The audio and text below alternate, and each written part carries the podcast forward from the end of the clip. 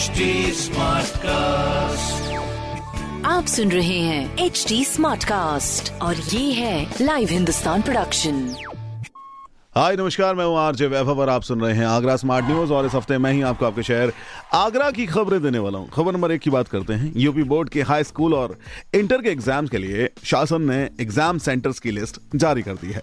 इस बार 180 exam centres बनाए गए हैं, जो कि पिछले साल से 24 सेंटर ज़्यादा है। साथ ही इन सेंटर पर कोविड गाइडलाइंस का पूरा ध्यान रखा जाएगा, जिसके लिए भी तैयारी की जा रही है। वहीं खबर नंबर दो की बात करें तो कोविड से बचाव के लिए फ्रंट लाइन वर्कर्स को स्वास्थ्य कर्मियों को और 60 साल से अधिक उम्र वाले लोगों को कल से बूस्टर डोज लगानी शुरू हुई है, जिसमें पहले दिन कुल 1403 लोगों की डोजेज लगाई गई। इस डोज के लिए लोग कोविन ऐप पर जाकर रजिस्ट्रेशन कर सकते हैं।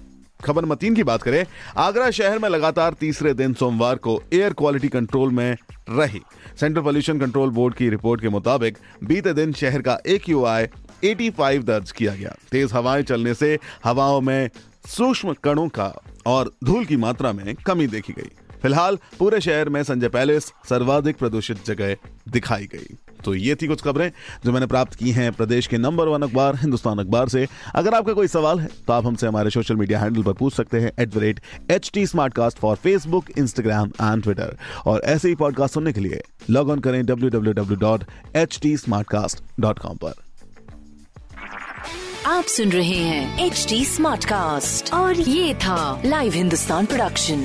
HD Smartcast.